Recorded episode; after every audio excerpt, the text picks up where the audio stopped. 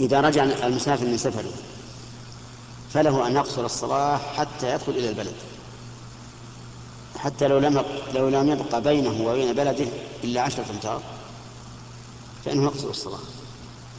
كما أنه إذا خرج من البلد ولو خرج عشرة أمتار فإنه يقصر الصلاة